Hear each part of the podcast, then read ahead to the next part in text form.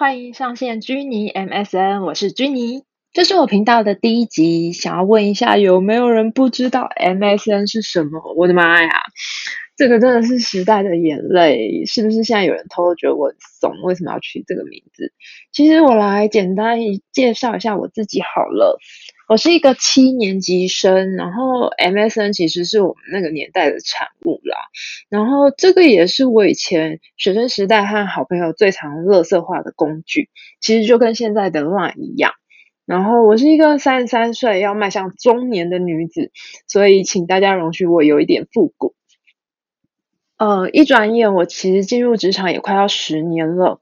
然后我大学念的是广电系，出社会后也是做。跟媒体相关的行业，我其实经历过新旧媒体的交接。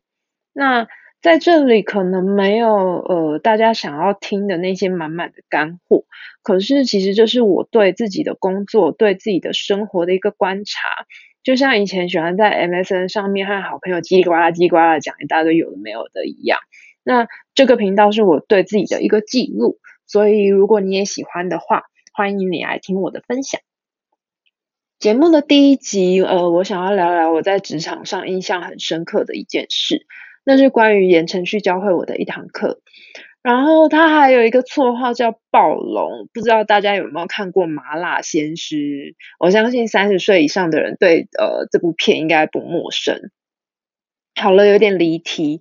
呃，我是在零九年的时候进入职场，就是最倒霉的二十二 K 那届的毕业生。但是对我来说，其实这也是一个很特别的时机，因为那个时候台湾的媒体正在转型，那开始有一些报社也需要做影音，所以相对的记者也走向年轻化。那当时的我其实呃只有二十三岁，要进入报社工作其实很不是太容易，可是因为刚好在那个衔接的阶段，所以那个时候我才有机会进入当时台湾四大报社之一工作。那那个时候，对一个大传系毕业的学生来说，其实这是一个很大的肯定。可是我也是在那里遇到我职场上，呃呃，对我影响最深的一个女魔头。那我至今对她就是又爱又恨。我其实现在就是赌她在大陆听不到我的节目，所以我才敢这样叫她。但我我真的真的非常呃感谢他。就是虽然我已经从当年的屁孩要迈向中年了，可是我还是呃一直很记得很记得这位前辈。嗯呃那一年我在报社全部门里面是年纪最小的记者，然后我跟前辈们的年龄差距大概从呃将近二十岁起跳吧，加上我的大老板其实年纪比我妈妈还要大。所以他有时候会呃要我写一些金超群或是马景涛的故事，嗯，Hello，我听到远方的朋友在呼喊，你们是不是想说他们是谁？我觉得你们可以去 Google 一下包青天跟琼瑶好吗？然后这边我想要打个岔，就是在职场上，就算你不知道他们是谁，也请你不要去问老板他们是谁，请记得自己去找答案。尤其现在其实有 Google 大神这个东西，所以很好用哦。OK，回到今天的主题，其实我当时真的是呃菜逼吧，菜到不行。然后我被分配到的路线也其实都是那种很冷门的，就是呃前辈不要跑的，就就留给我这样。那呃很坏事是我真的是每天不知道去哪里生新闻，然后也很怕踩到前辈的线。那其实踩线这件事在记者圈里面是还蛮忌讳的一件事情，所以呃我们都尽量不会去。呃，做这件事情，但好事就是这些冷门的线通常也不会出什么大事啦，所以就是有好有坏。突然有一天，我的老板要我去帮前辈姐姐们代班，那是 F 四之一吴建豪的发片记者会。然后我小时候其实超迷《流星花园》的，所以 F 四在我心中就是一个呃大明星，就是他们在我心中也是有一定的地位。那如果现在有听到这段音频的零零后，你们是不是又想要问我 F 四是谁？我觉得他他们火红的程度大概就是现在的防弹少年团吧。对，可是我这一集要说的其实不是偶像啊，所以如果有喜欢他们的粉丝，就是请你们也不要来骂我。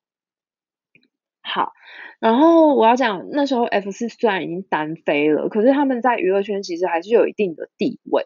那记者会前，其实我们也已经收到消息说，好像会有神秘嘉宾出现，所以老板就千叮咛万嘱咐，叫我要好好处理这则新闻。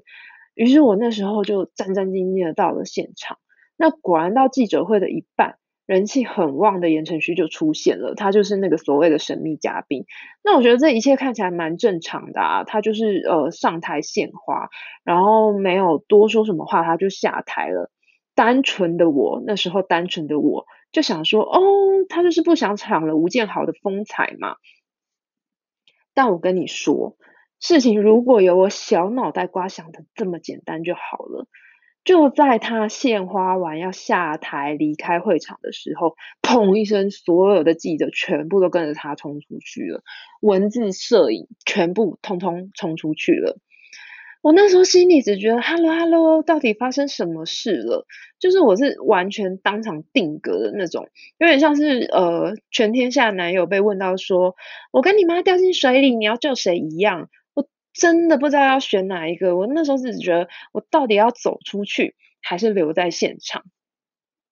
但我就是如此简单又朴实的一个年轻人，因为我那时候心里很纠结，就是老板叫我来跑吴建豪的记者会，可是老板又说别家记者有的新闻你不能漏，但我只有一个我，就是我到底应该要何去何从？就是如果是你们的话，你们会选择哪一个？那呃，其实我最后是选择跟大家一一起冲出去，可是其实我我那时候已经有点来不及了，因为就在我定格的那几秒，我根本已经不知道言承旭和其他记者跑去哪里了。然后那时候我就是身为一个小菜鸟，其实我跟其他报社的前辈们根本就是呃也还不熟，所以我也我也没有机会问大家说，哎，你们跑去哪了？那我内心只觉得天啊，死定了，我要被老板骂死了。OK。反正早死晚死都得死，所以我只好硬着头皮打电话给刚前面讲到的女魔头。她其实是一个业界的传奇，然后我在进公司之前就有听说她脾气不是太好，可是她其实是报社的大将，就是永远永远都有源源不绝的独家。那在我的职涯里，她真的占了很重要的一部分。我记得我当时呃。就是带着一点哭腔，然后又颤抖的打给他，希望可以博取女魔头的一点点同情。可是我跟你说，完全没有意外的，他很帅气又很冷淡的对我说：“人家都去追言承旭，啊，你是不会留在原地吗？”这时候电话那一阵沉默，因为嗯，这个高人的指点，凡人如我，我真心的没有办法参透为什么我要留在原地。女魔头接着就跟我说：“吴建豪是今天的主角。”记者都跑掉了，你说他是什么心情？大家写一样的言承旭，你就不会跟人家写不一样的吗？挂掉电话后，我真心的觉得豁然开朗，因为我明明就是被他骂了，可是我内心就觉得很爽。诶，这样说大家会不会觉得我很 M？可是我要跟大家说，我我其实根本不记得我当天是怎么下笔写这则新闻的，我只觉得。哇塞，女魔头真的好聪明哦！就是为什么我完全想不到这件事情，而且就是我会觉得为为什么我自己这么不会变通？Anyway，总之这件事情就是一直放在我心上。就是之后的每一场记者会，我都希望呃可以找一些不一样的点，或是看到人家没有看到的东西。当然，我还是要说，就是有一些场子还是就是你知道会没梗到让人家很想放空。可是，呃，我记得后来有一次，我是去了呃无线台的一个八点档的开播记者会，那当时就在传说男女主角因为拍戏热恋啊，那这个对娱乐记者来说其实是一个很好的题材，就是你知道男女主角。谈情说爱，那其实几乎去记者会前就已经可以预料到今天的话题会是什么了。那那一天我也是呃早早就到了现场，然后认真的看完了片花，接着媒体联访的时候就呃一如往常的听着男女主角们打太极的说：“哎呀，我们没有谈恋爱啦什么的。”可是当时我就觉得哦，这不是我今天想要写的重点。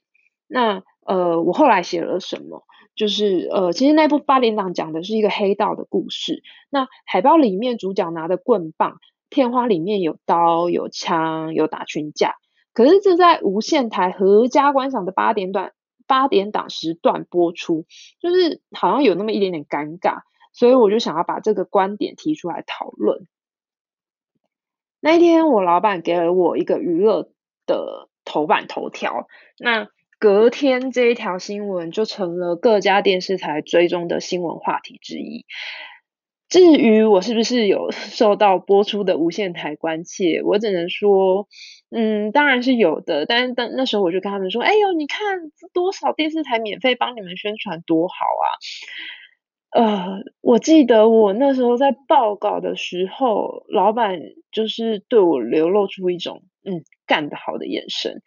但我必须要说，当时身为记者的我，其实没有想要惹是生非，我只是想要在呃新闻中提出另一个思考的观点。那这个也其实就是言承旭的事件带给我的训练。